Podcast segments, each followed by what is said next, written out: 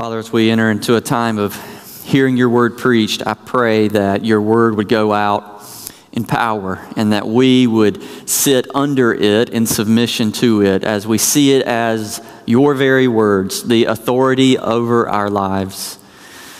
Lord, I know that there are many, maybe not in this room, but certainly there are many in our world that, that hate this book because they hate you.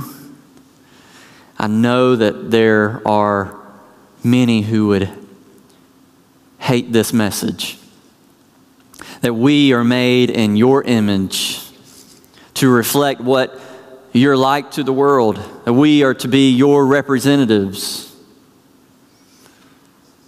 Many would mock such a belief.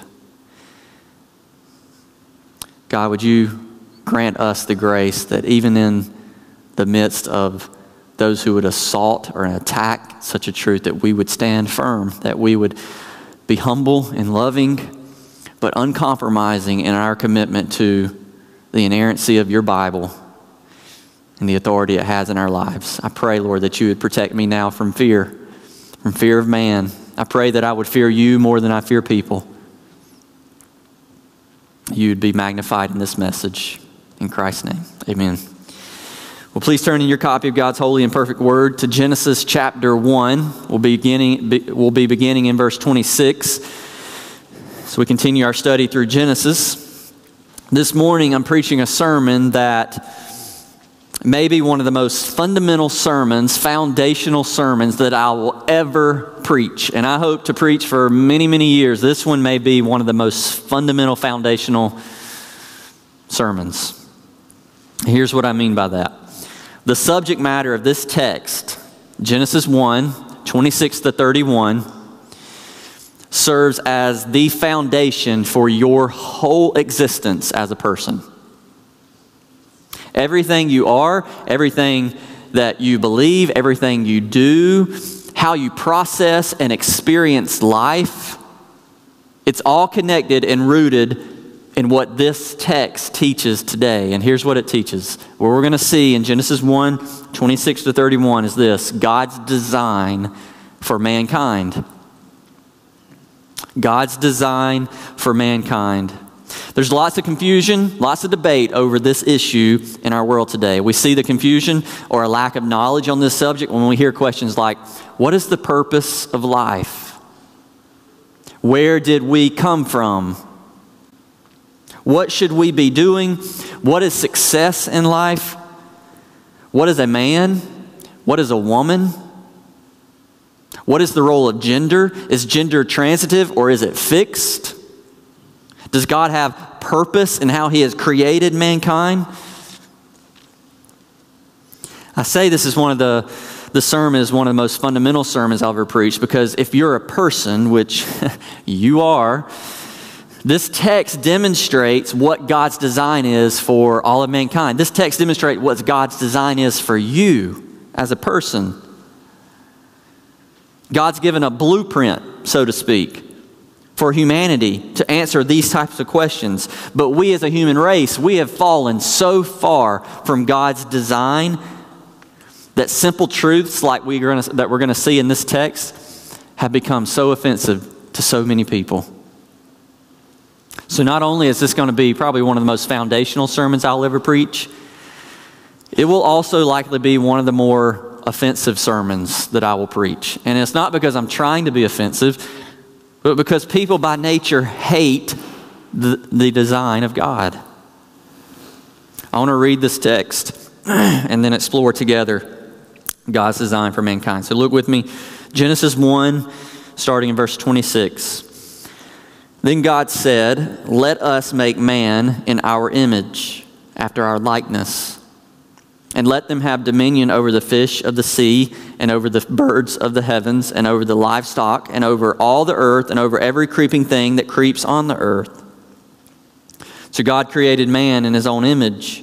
In the image of God, he created him. Male and female, he created them. And God blessed them. And God said to them, "Be fruitful and multiply, and fill the earth and subdue it, and have dominion over the fish of the sea, and over the birds of the heavens, and over every living thing that moves on the earth." And God said, behold, I have given you every plant yielding seed that is on the face of the earth, and every tree with its seed and its fruit. You shall have them for food. And to every beast of the earth, and to every bird of the heavens, and to everything that creeps on the earth, everything that has the breath of life, I have given every green plant for food. And it was so. And God saw everything that he had made, and behold, it was very good. And there was evening and there was morning, the sixth day. What is God's design for mankind? That's my question this morning. And in this text, we're going to see God's design for all of mankind in three components. So here we go. Number one, first, you were made to resemble the likeness of God in the world.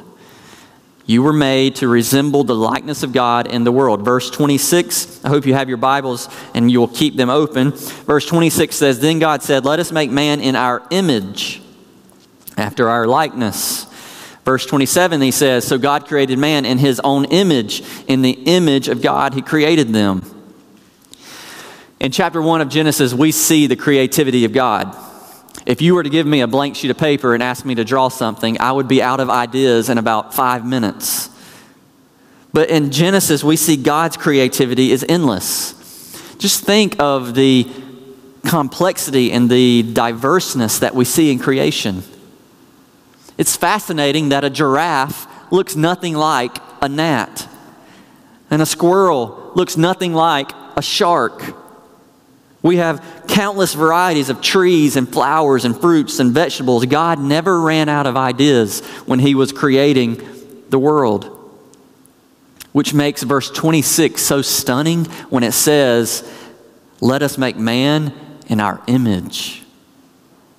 Out of all the things that God could have made us like, he made us like himself. As God made the rest of creation in Genesis one, we see the phrase repeated over and over, according to its kind. You remember that maybe from last week. So he made the sea creatures according to their kind, and the birds of the air according to its kind, and the creeping land animals according to their kind. But when he came to humans, he said, let us make man in our image, after our likeness. What does it mean to be made in the image of God? It means that you were made to resemble the likeness of God in the world, that you have the responsibility to reflect what he is like in the world.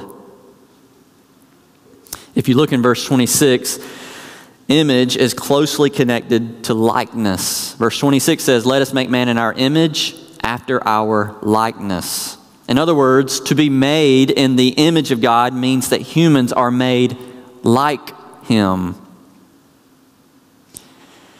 Now, there's certainly an important distinction to be made here. While humans are made like God, we are not made exactly like him. There's a distinction known as the communicable attributes of God versus the incommunicable attributes of God. Communicable versus incommunicable attributes of God. His communicable attributes are characteristics of God that he, that are reflected in us. They're communicated in us. So things like love, faithfulness, goodness, these are attributes of God that can be seen as shared in humans as well, though certainly not in the same way as they're seen in God. But then his incommunicable attributes, attributes not communicated in us, are characteristics of God that only he possesses and no other humans have. Things like his transcendence and his sovereignty, his being all-powerful and all-knowing. No human shares in these qualities. So while we are made in the likeness of God, we are not made exactly like him. To be made in the image of God means we are made in his likeness so that we reflect in the world what he's like. We, in a sense, are his representatives to show his character. In the ancient world, a king would mark his vast territory by putting up pictures of himself all over the king so that anywhere you went in the kingdom, they would know who it was who reigned. And in a similar sense, when God created all things, he filled the world with pictures, images of himself, so that we would reflect what the king is like.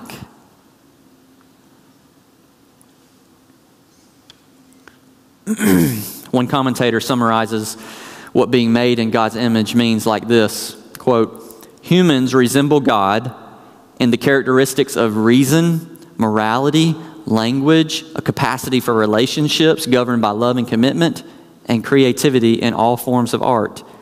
All these insights can be put together by observing that the resemblances allow mankind to represent God in ruling and to establish worthy relationships with God, with one another, and with the rest of creation," end quote.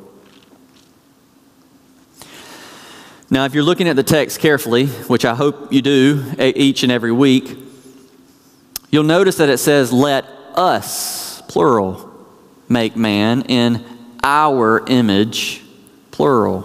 Now, obviously God is the one who creates the world, so who is the us and the our that he's referencing here? Well, there are many opinions floating out there.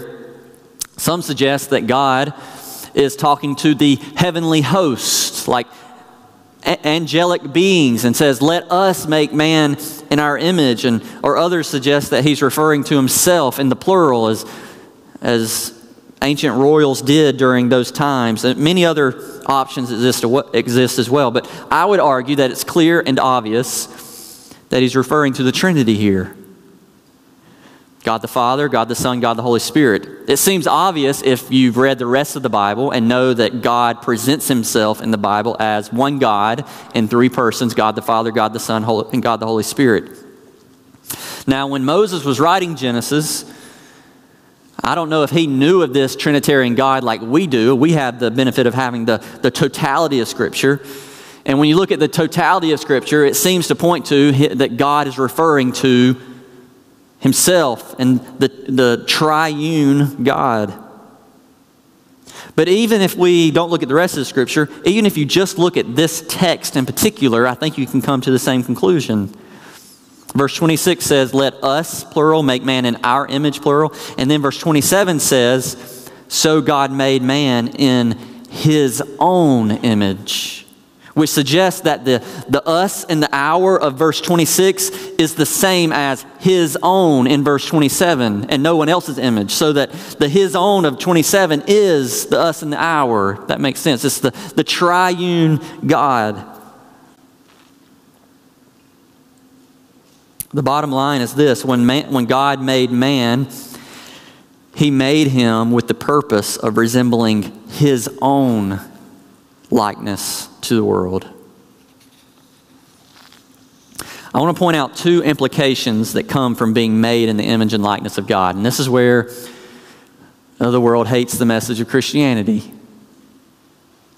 The first implication: if we are made in the image of God, this means that our lives belong to God. Jesus was walking in the midst of people one day, and they started to ask him about, should we pay taxes or not?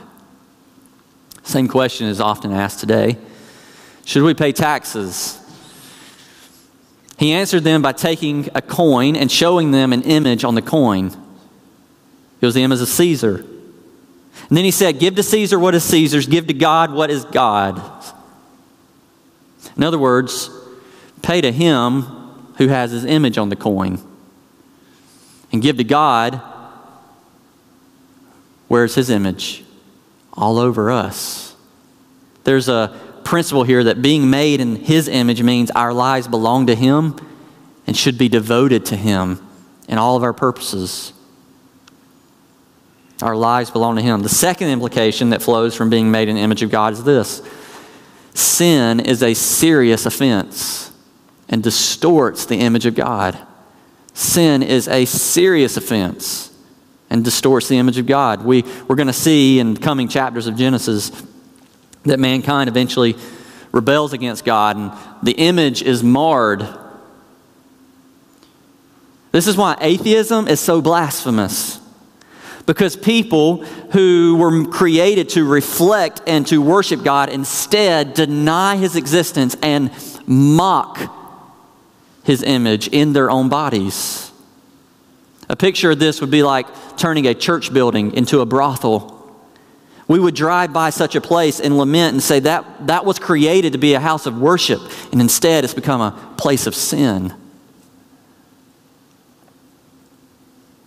This is why sin is such an offense, because it's marring the image of God. This is why murder is so heinous, because it's taking the life of one made in the image of God, and we, have that, we don't have that right.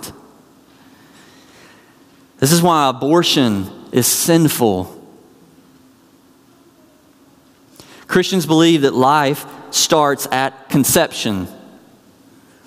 And this is a controversial issue in our culture, but please hear me clearly. This cannot be a controversial issue in the church. There is no gray area here. You cannot be a Christian and be pro-abortion.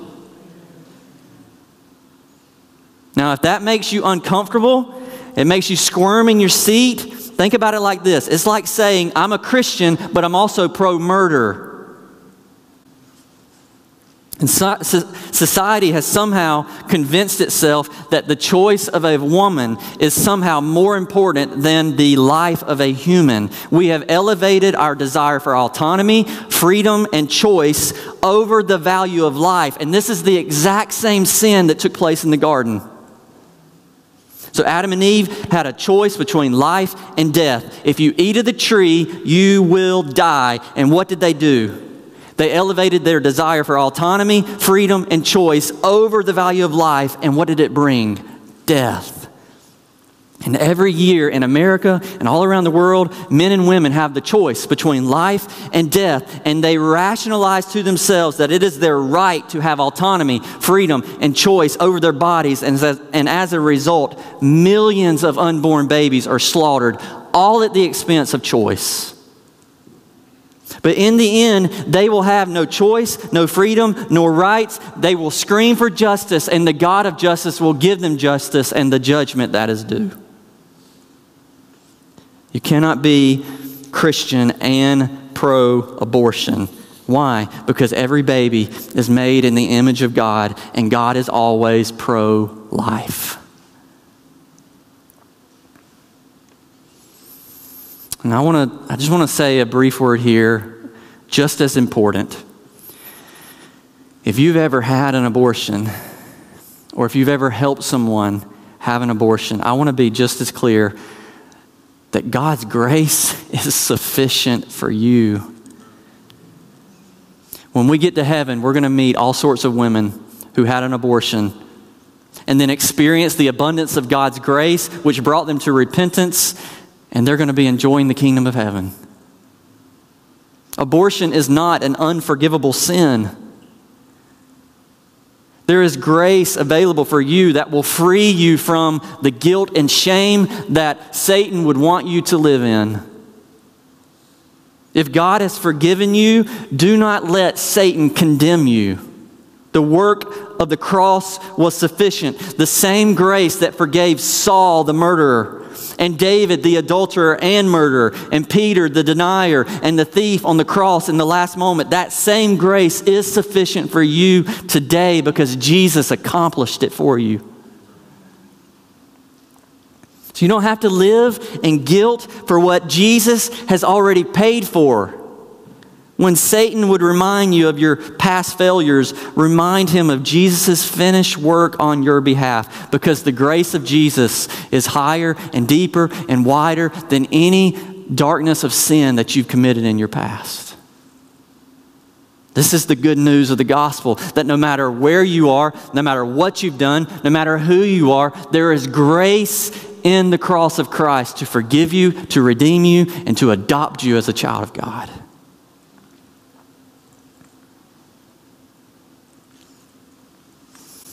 Sin is a great offense because it mars the image of God. Another distortion of God's image is the sin of racism. This is why racism is so wicked, because it's looking at someone made in the likeness of God and determining that they are somehow lesser value. You cannot be a Christian and be a racist. If that makes you uncomfortable, consider First John two nine. Whoever says he's in the light and hates his brother is still in the darkness. What's your attitude toward those of a different color than you? Those of a different nationality?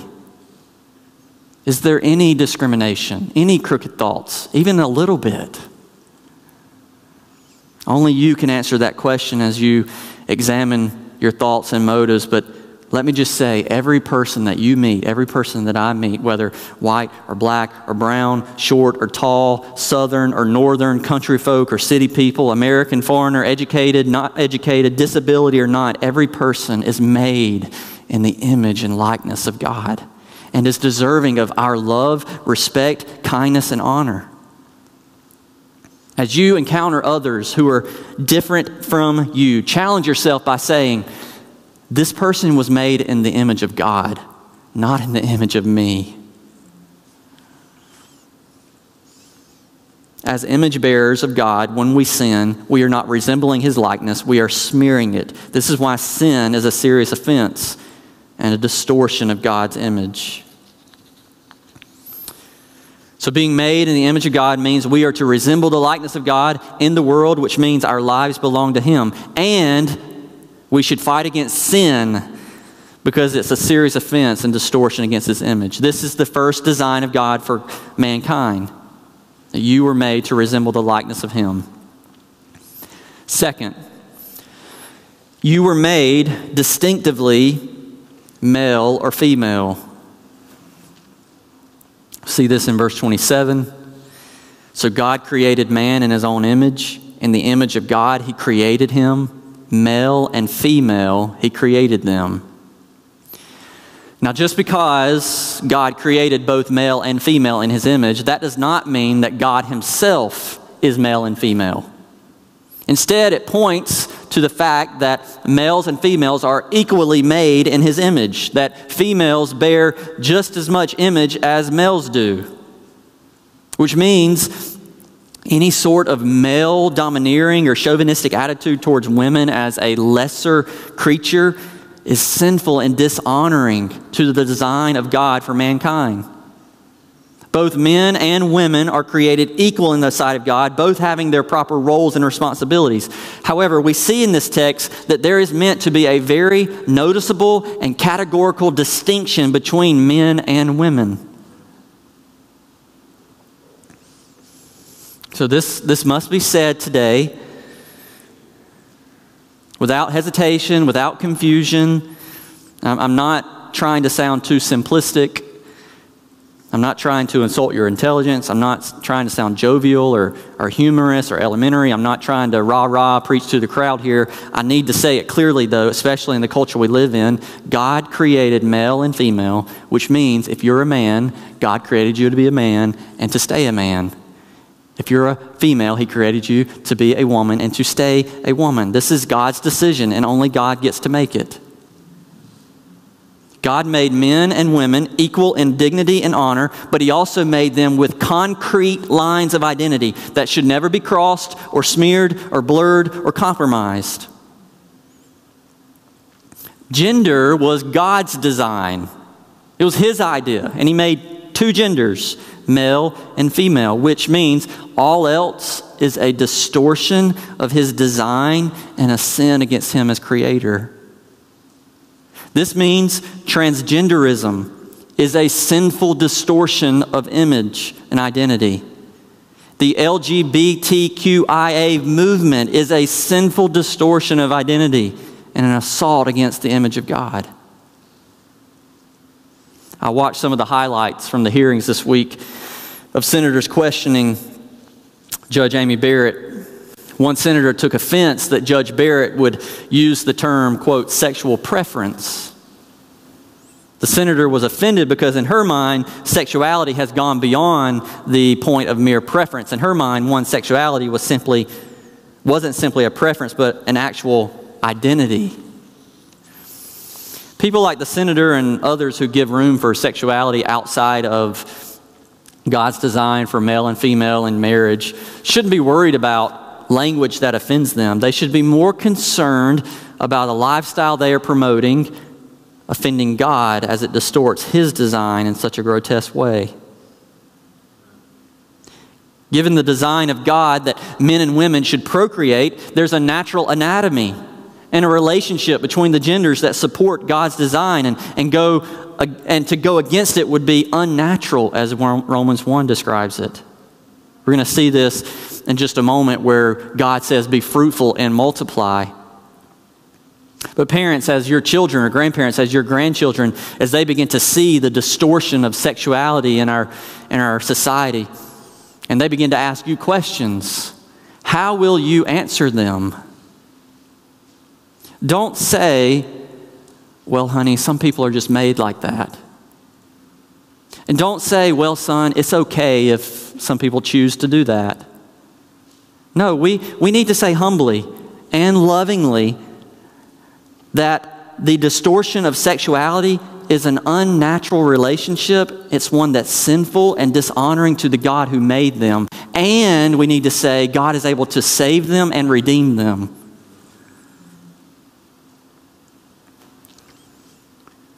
I want to say a word here to anyone who struggles in these areas.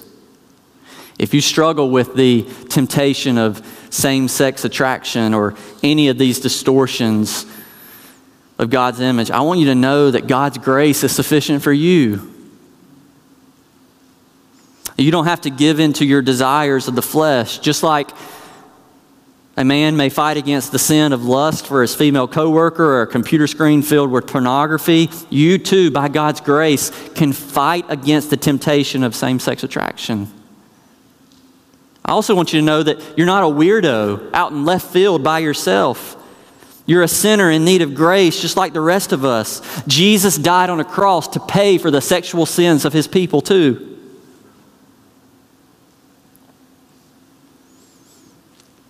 The grace of God is able to forgive you and to empower you to fight against sin, just like every Christian should.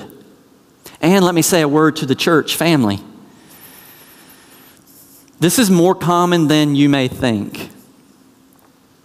And, it's, and it, as it becomes more prevalent and open in the coming days, be prepared to embrace brothers and sisters who struggle with this temptation.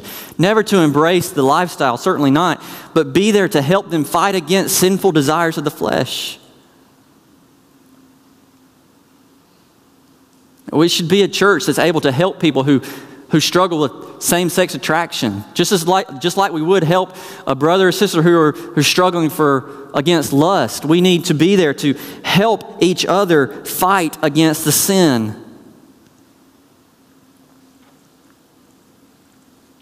That we wouldn't just look at them from the outside, but that we would be there for them, that we would be there with them, that we would be the church.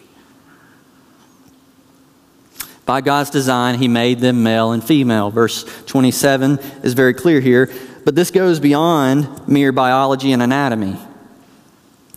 Parents, you should be having conversation with your boys about what it means to be a boy, and your girls about what it means to be a girl. They're going to be trained in manhood and womanhood by someone. And we have political candidates to this day who say it's okay if seven and eight-year-old kids want to be transgender. And God has given you the responsibility as parents and grandparents to teach them otherwise. Start early. You don't have to go into all the details very young, but start early and allow the conversations to progress as they get older. I try to tell my son Lincoln on a regular basis, Lincoln, what does it mean to be a man? Men should serve, love, lead, protect, provide. You can remember it by S L L P P. Serve, love, lead, protect, provide. This is God's design, and boys and girls today need to be trained at it from a very young age, what it means to be a biblical man and a biblical woman. Why? Because you were made distinctively male and female, and that's under attack everywhere.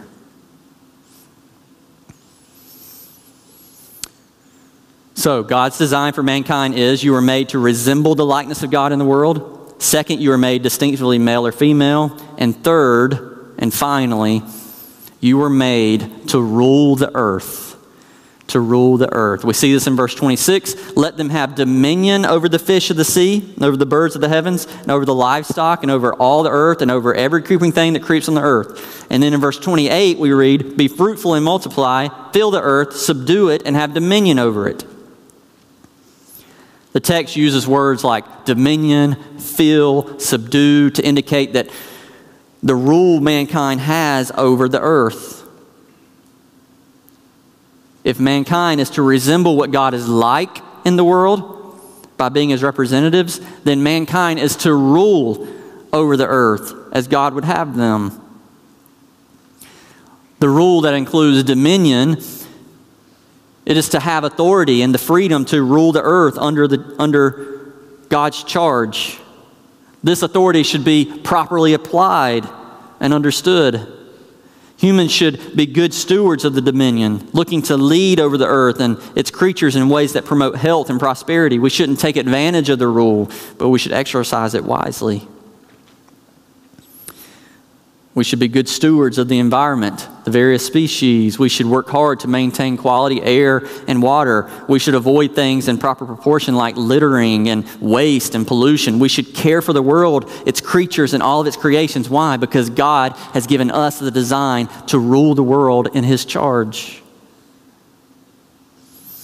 This also means we are to subdue the world. This means we should keep to keep it under control. This is why you should cut your grass. I say that half jokingly, but we should keep it under control. It's a job given by God to mankind. This is why it's okay to treat your home for termites.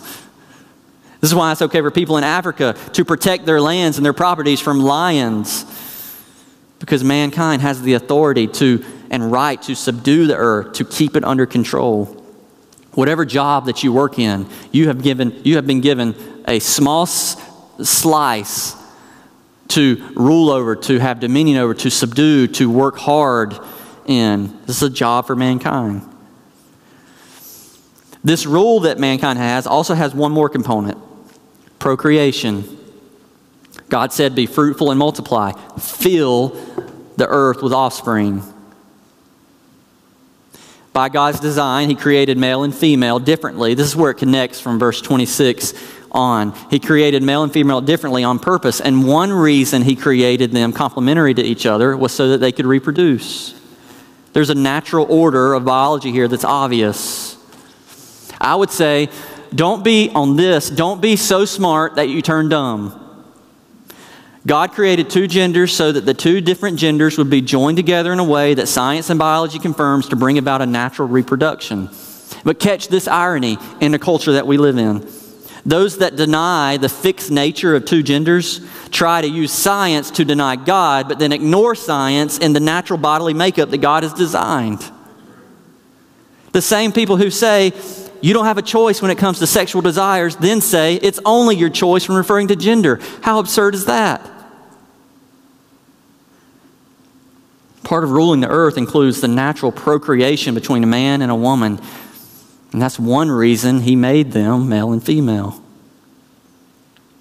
Another word of encouragement here: if you struggle with infertility, I want to say that you are not somehow less human. You're not, it's not like you're, you're unable to resemble God and His image in the same way, as faithfully as others.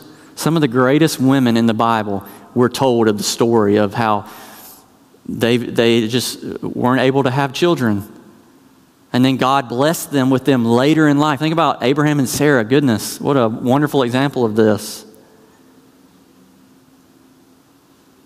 They trusted the Lord and His wisdom, and as they walked through that, I want to encourage you that nothing is impossible with God.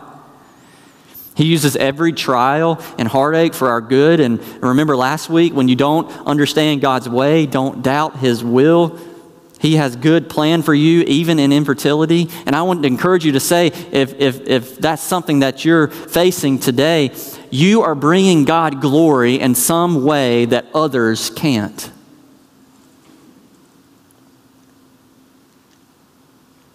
Here we see in this fundamental text, God's design for mankind. His design was that they would be made in his image to resemble the likeness, his likeness in the world. They would be made distinctively male and female, and that they would rule the earth as his representatives through dominion and procreation. I want to close like this. Think about how Adam and Eve, how good they had it. I mean, these were literally the good old days. God called them good days. They had it all. Privilege of being like God, responsibility to rule like God, relationship with God, joy of companionship with each other, blessing of reproduction, provision of food in a lush garden. And they had it all. But they ruined it. Clearly. I mean, just look around you. They distorted the image of God. They wanted to rule as God, not like God. Relationship with God was broken. Com- companionship was complicated. Reproduction was hindered. Sin spread. Provision cursed. That's the state that we live in. Born into ruin, participating in it with our sinful natures, feeling the effects of the fall all around us. But thankfully, this was not the end result of God's design for mankind. Here's the climax of mankind. Of all of human history, God became man. And when he did, he brought redemption and restored people to himself. I want to close by reading Colossians one, fifteen to twenty. As I read this, catch the link between Jesus, this is talking of Jesus, and his creation of the world to what he came to do in the end. Colossians one, fifteen to twenty says this, "He, Jesus, is the image of the invisible God, the firstborn of all creation. For by him all things were created in heaven and on earth, visible and invisible, whether thrones or dominions or rulers or authorities. All things were created through him and for him. And he is before all things, and in him all things hold together. And he is the head of the body, the church. He is the beginning, the firstborn from the dead, that in everything he might be preeminent." Now listen to this. "For in him all the fullness of God was pleased to dwell, and through him to reconcile to himself all things, whether on earth or in heaven, making peace by the blood of his cross." Let's pray. Oh God, we give you praise for your wonderful design and creation, your wonderful design for mankind. And we know that we are born into the race of Adam that ruined it, that sinned against you, that rebelled against you, and we are born with the same sinful hearts. But we're thankful, Lord, that, that you have provided redemption through Jesus. We're thankful that we can see in your word your design for mankind, that we could stand upon that the fact that we are made in your image to resemble your likeness, that we're made male or female, that we're made to rule the earth. And Father, how often we get so far from that design. I pray that you would continually bring us back, and that we, that we really would live in light of what it means to be made in your image. I pray in Christ's name. Amen.